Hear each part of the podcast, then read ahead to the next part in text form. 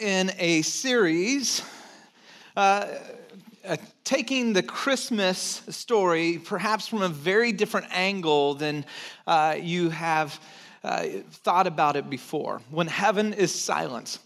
Christmas time is one of these fantastic, amazing seasons of the year. Uh, when we celebrate peace on earth, goodwill towards others. And yet, if we're honest, many times during this season, we still experience fear, anxiety, the uncertainty of what's to come. It, doesn't just simply alleviate all our problems, even though we celebrate peace on earth. And in fact, sometimes it feels like the most wonderful time of the year can feel like heaven is silent. And where is God when heaven is silent? That's what we're talking about. Specifically this morning, when heaven is silent, when it comes to your future, when you have an uncertain future. Because isn't it true so oftentimes that it feels like heaven is silent? Like, where is God? When your future is uncertain, when you have an uncertain tomorrow. Um, wouldn't it be amazing to know the future?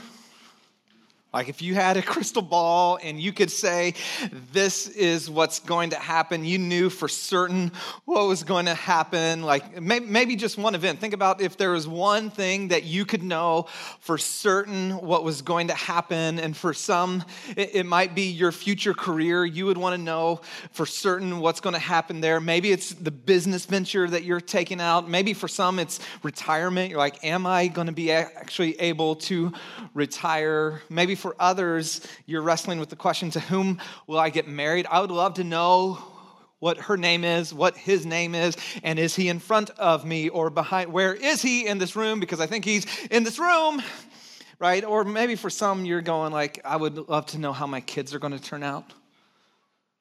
Or there's a relationship that you're going through that you go, I, I, would love to see what happens to this relationship. Or maybe, I mean, this is, I think all of us would be here like, wouldn't, wouldn't it be amazing to know what's going to happen to our country? our economy as we step into 2017? Life, and we know this, we get this, life is filled with uncertainty, isn't it? Now, here's the interesting thing about uncertainty uncertainty often leads to anxiety, right? Anxiety is just simply the worrying about what will be. It's just worrying about what will be. Anxiety ultimately produces a fear about what could be, that we begin to fear the possibilities of what could be. And so then we begin to wrestle with this question How do you face an uncertain future? In the Old Testament, in the Hebrew scriptures, there's this writing from this prophet. His name's Jeremiah. It's a very uh, uh, familiar to many uh, saying, often quoted, to a people who have been ripped from their homeland. They're living in a foreign land against their will in captivity and wondering about their future. They're living in the midst of an uncertain future. And this is a word from God to those living in an uncertain future to get, bring hope. It's a word from God to those who are afraid about their future. And here's what the prophet Jeremiah says For I know the plans that I have for you, declares the Lord.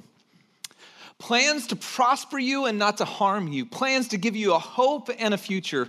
Then you'll call upon me and come pray to me and I will listen to you. You will seek me and find me when you seek me with all of your heart. Translation Even in the midst of the uncertain reality where you're at, God still has an amazing plan for your life, and you don't want to miss it. Even in the midst of being in captivity, and here's the amazing thing about God it doesn't have to all be working out for it all to be working out in God's economy. But God has an amazing plan for your life, and you do not want to miss it. Now, if you're like me, you may wrestle with this. How do I know God's plan is really the best for me? In fact, I wrestle and have wrestled with it this way. But if I like go with God's plan, won't he mess up my plan? Like, if I really dive in and go, okay, God, you have a plan for my life, you're, but if I do that, you're gonna screw up my plan. See, I have a plan for my life too. And the answer is probably. Probably, if you go with God's plan, He's gonna totally mess up your plan for your life. In fact, this morning, we're gonna take a look at Mary, the mother of Jesus, and see how God messed up her plan for her life. Now, here's what I do know as well God's plan for your life is way better than your plan for your life. God's plan is not, most likely not the same as your plan, and that's probably a good thing, even though we wrestle with it where, where we're at. But God's plan is way, way better than your plan for your life. And if we will surrender our plan, we will then experience His best for our life. It doesn't mean that it's pain free, it doesn't mean that it's trial free, it doesn't mean that it's going to be easy and all roses, but you will experience the very best of God for your life. Why don't you open your Bibles with me to Luke chapter 1, verse 26, and we're going to look at how God messed up Mary's plan for her life. The author, Luke, a doctor and a historian, starts it this way. In the sixth month, God sent the angel Gabriel to Nazareth, a town in Galilee, to a virgin pledged to be married to a man named Joseph, a descendant of David. Now, the virgin's name was Mary. So here's what you need to know Mary is from Nazareth. Nazareth is a one stop sign town. Not even a one stop light. It didn't wasn't big enough for a stop light. It just had a stop sign. It, it, in fact, it's very generous to call it a town. It was a podunk village. Nazareth in the region of Palestine. Uh, it, it's one of those places that those outside Palestine had no idea that it even existed, and those inside Palestine just made fun of people who were from Nazareth. People would say this about Nazareth Can anything good come from Nazareth? And Mary's from a town in Nazareth that if you were from there, you would tell everyone that you weren't from there. Where are you from? Somewhere else. I'd lie. It is the armpit of Palestine. This is Nazareth. This is where she is from. And Mary is waiting to be married to Joseph. Now, in the ancient Near East culture, and this is pretty cool, uh, will help uh, make a lot of sense of uh, a lot uh, Jesus' New Testament teaching. In their culture, uh, for marriage is, is arranged marriages, and in the betrothal process, you're betrothed to be married. You weren't quite married yet. It was still official. It's as if you are married. It is legally binding. In fact, the only way to uh, break that engagement is a legal document of divorce. And here's what would happen. This, some of you knew that part, but you probably didn't know this part. Here's what would happen is in the betrothal process, the husband or the man would go to his home and begin to build an addition to his parents' home because it's a very communal, family oriented, centric society. Or if they're very wealthy, he would build his own home on the family's property. And so Mary, engaged or betrothed to Joseph, would then wait.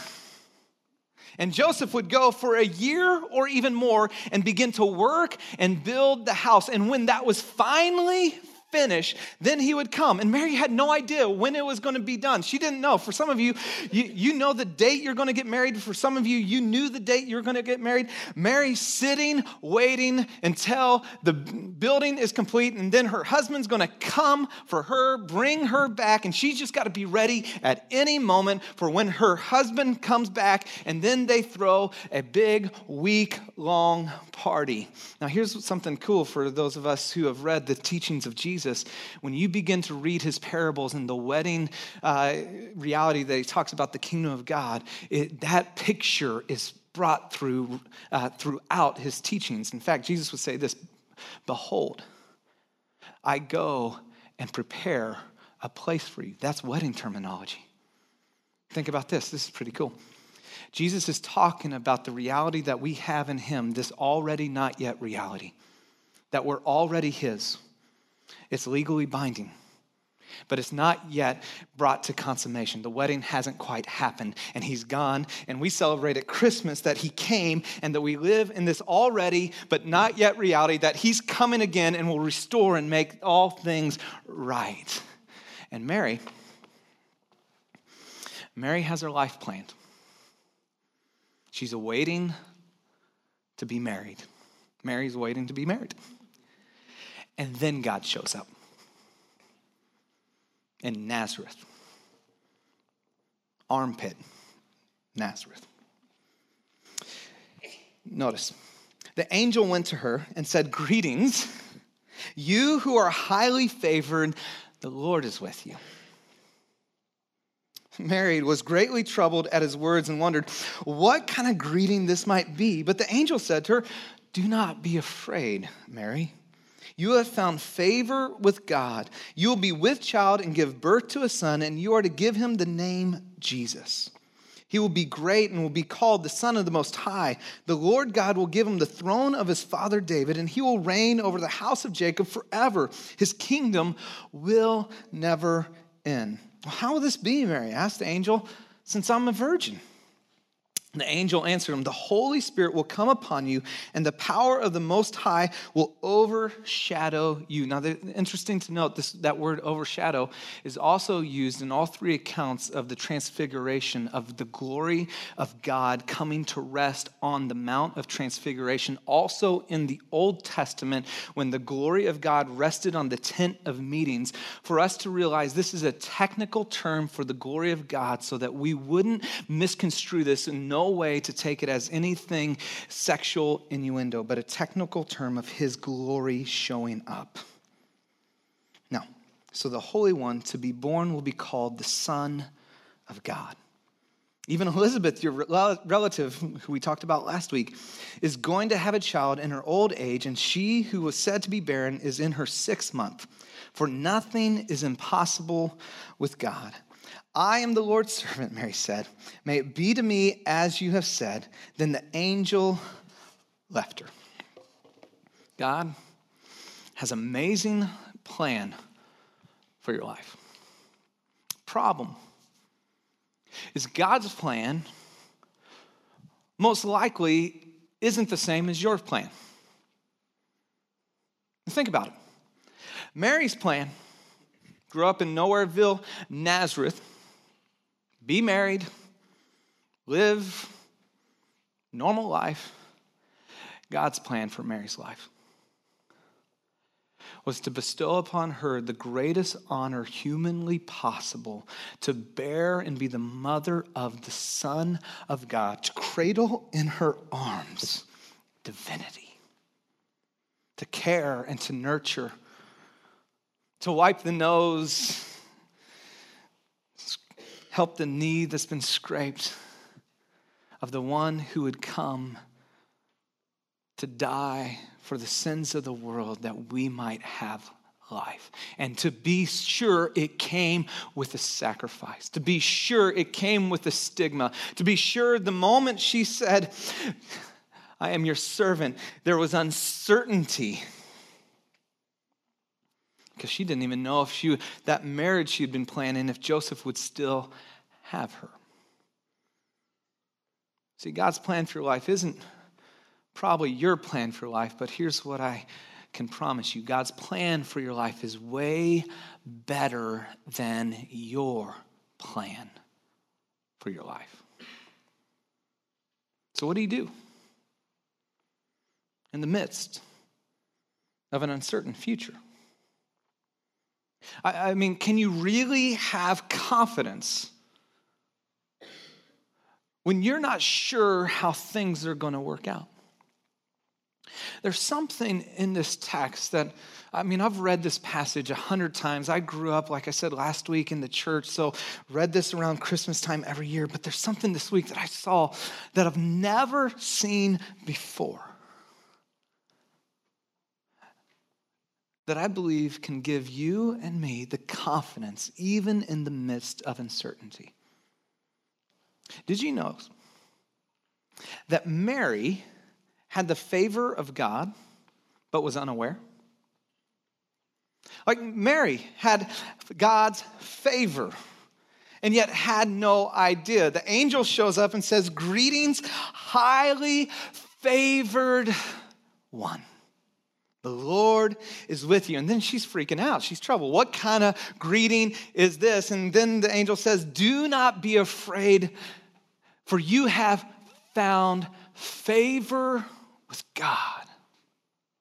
Mary had the very favor of God. She was walking in Nowhereville, Nazareth, that nothing good came from, and she had no idea that she had the favor of God focused on her life. Now, the favor of God. Here's what the favor of God means. The favor of God means it's this ekeratosin. It means that God has chosen to act on one's behalf.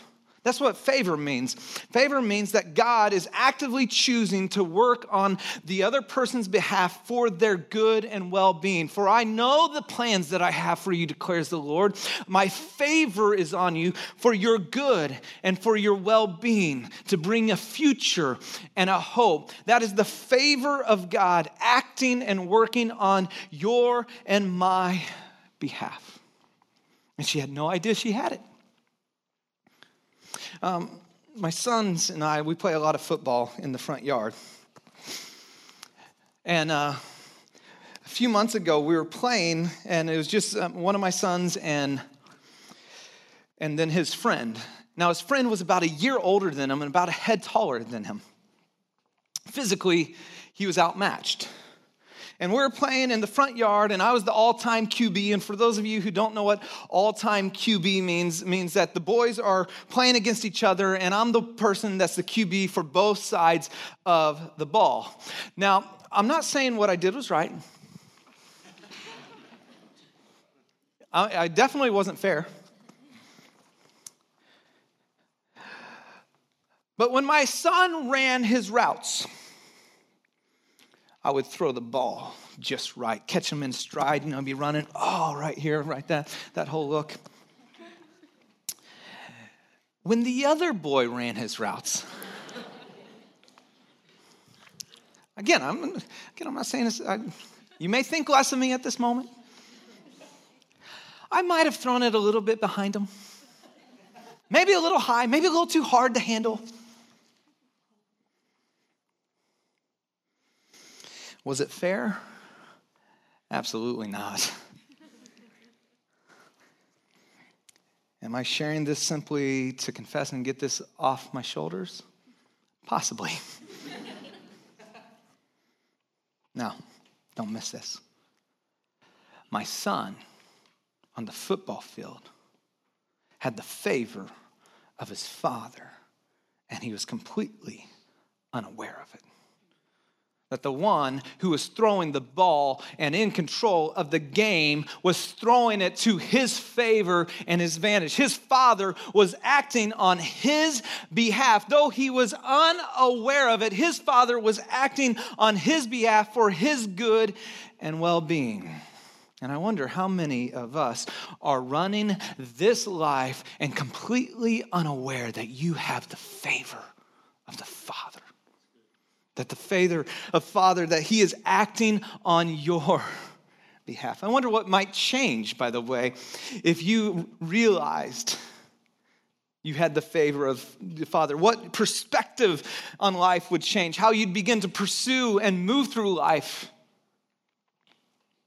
You see, when you have the favor of the Father, you need not fear for the future. When you have the Father's favor, you need not fear the uncertain tomorrow. Why? The angel said it to Mary. For nothing is impossible with God. That you have a sovereign Father who says, I'm going to leverage all that I have for your good and well being. That he's completely in control, king of the universe, and you're the object of his affection, and his favor is focused on you. And if you have the favor of the Father, if I have the favor of the Father, I don't need to fear the future. And so I can stand and say, I don't know the future but I have favor with the one who knows. And that is enough. I don't know how that relationship is going to work out, but I have the favor of my Father. And so, in that fact, I'll rest. I don't know how that health issue is going to turn out. I'm not exactly sure what's going to happen there, but I live as the favored one of the Father. And so, that's enough for me. Now, this is important because we miss this. We don't work for favor, we walk in favor. We don't work for favor. There's, you don't earn it or attain it. You walk in favor. That day on the football field, my son did nothing to earn my favor. He had it simply because he was my son, and the kid did not have it, the other kid, simply because he wasn't my kid. It gets complicated when he's playing brothers, but he did nothing to earn it. He has my favor because he is my son, period. Now, you don't work for favor but you walk in favor. There's a difference between having favor and walking in favor, by the way. My kids have my favor because I'm their dad and they're my kids. In fact, there's nothing they can do to lose my favor because they're my kid. But there is a difference between having favor and walking in favor. Do not miss this. See, there are times when my kids do not experience my favor, me being able to act on their behalf, because they made choices that are contrary. They stepped outside and began to walk their own path. When they treat someone poorly, they do not get to experience my favor of me acting on their behalf for their good. Why? Not because they lost my favor, because they're not walking in favor. There's a difference. Well, how do we walk in favor? Two things. To walk in favor, first, we must seek the heart of God. We must seek the Father's heart. We, we often, um, when we pray and talk to God, bring to God what's on our heart. And that's really good and that's really important. But have you ever sought what's on God's heart? Have you ever taken time to go to God and go, God, what, what is it that makes you sad? What is it that, that really makes you happy? What is it that your heart beats after? And when you seek the very heart of God, remember the passage in Jeremiah seek me and you'll find me, search for me with all your heart. Where you begin to seek after God. I've heard it said that if you take care of what's on God's heart, He'll take care of what's on your heart. The first step to walking in the favor of God is to seek God, seek His heart. Second is to submit, submit to God's will. That you would submit. It is a declaration that God, your plans are better than my plans. That your ways are better than my ways. And so I may not know how it's all going to work out, but I'm going to step and follow you. I'm going to surrender my plans and my desires and my will and say, God, you lead the way, you take control. God, your plan is better than my plan. And so I have to submit my plans to God's plans.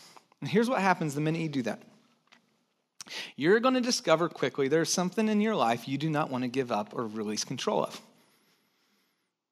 It might be a relationship you're in, it might be a habit that you've formed.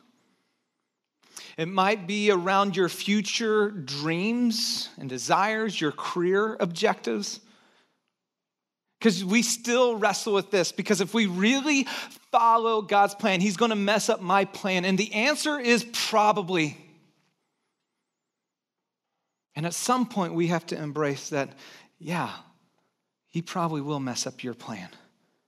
Because His plan's way, way better. You have a perfect heavenly Father with whom you are the object of His affection you have his favor, though you may not have been aware of it, that God is acting on your behalf for you. And so when you have the favor of God, you need not fear for the future. And so you can go, I don't know the future. I don't have it all figured out, but I have favor with the one who knows, and that's enough for me. And so I don't have to work for favor. I will walk in favor. I will seek his heart and submit to his will. And Christmas. Christmas reminds us. It's that loud, resounding reminder for every single one of us that the favor of God doesn't just rest on a select few. The favor of God doesn't just rest on the right people from the right place that say the right things. The favor of God doesn't just rest on the ones who are all the goody two shoes and seem to have it all figured out. The favor of God is towards all of humanity. That you have the favor of God. That word, when the angel says to Mary, greetings, highly favored one, that word, highly favored, ekeratosin. It's only used one other time in the New Testament. It's in the letter that the Apostle Paul wrote to uh, the church in Ephesus. He uses it in his introduction as he's unpacking that we have every spiritual blessing in Christ. He writes this For he chose us in him before the creation of the world, to be holy and blameless in His sight. In love, He predestined us for adoption to sonship through Jesus Christ, in accordance with His pleasure and will, to the praise of His glorious grace. And then here's our word, which He has freely given. It's the exact same word as highly favored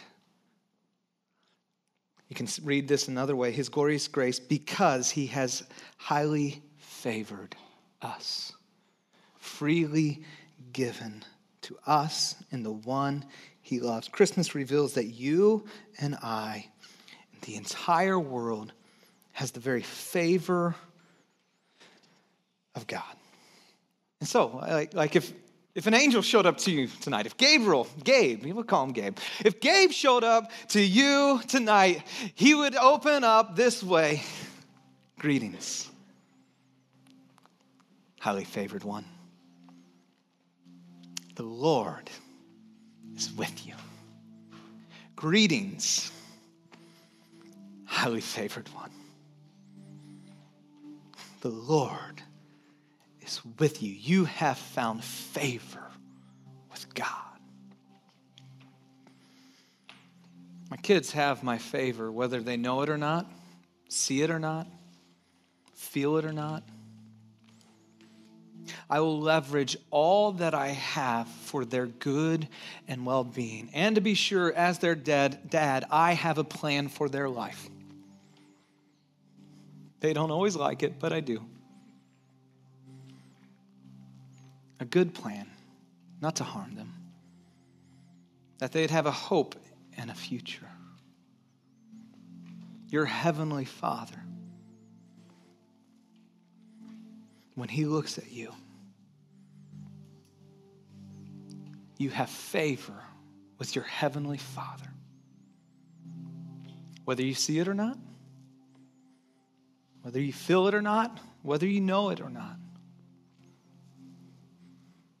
And He will leverage all that He has for your good and well being. He's got a plan for you to give you a future and a hope. Well, how do I know? Because He already has. See, God has already leveraged everything he has in the person of Jesus.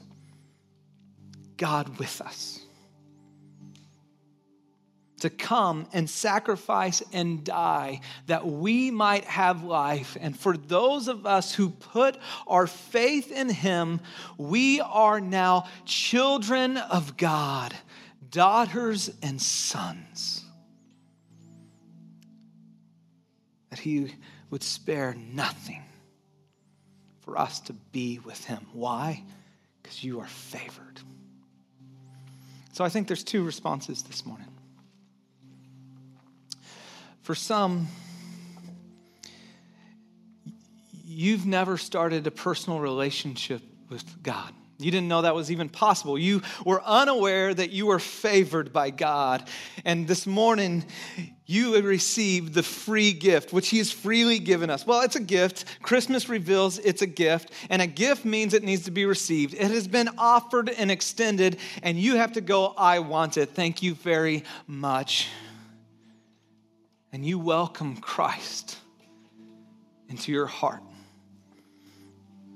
See, Christmas reminds us that Emmanuel, God, is not just with us, which is brilliant, but He's for us.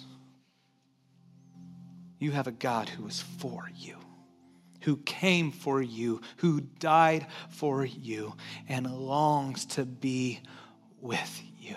And you can start a personal relationship with God through Jesus when you just simply go, God, I desperately need you. Would you come into my life and make me new? And for others, it's the invitation to walk in his favor. Where you surrender your plans to God's plans. And you go, okay, God. You do have an amazing plan for my life. I don't want to miss it. I don't want to miss it by trying to do my own thing, and I don't want to miss it by thinking my plan's better than yours. And today, I'm going to walk out of this space and out of this place walking in your favor because I'm going to take all that I am, not part of me, all that I am, and say, Have your way. And that minute, those things that pop up, I don't know about that, you go, okay, God, this is the area I'm struggling. This is the area that I need to give to you. It might be your job, it might be your future, it might be your relationship. You just go, okay, this is it. Today, I'm going to walk. I'm going to seek you and submit to your will. I'm going to seek you, I'm going to submit to your will. Would you take a minute and just simply have a conversation with your Heavenly Father? With whom you found favor.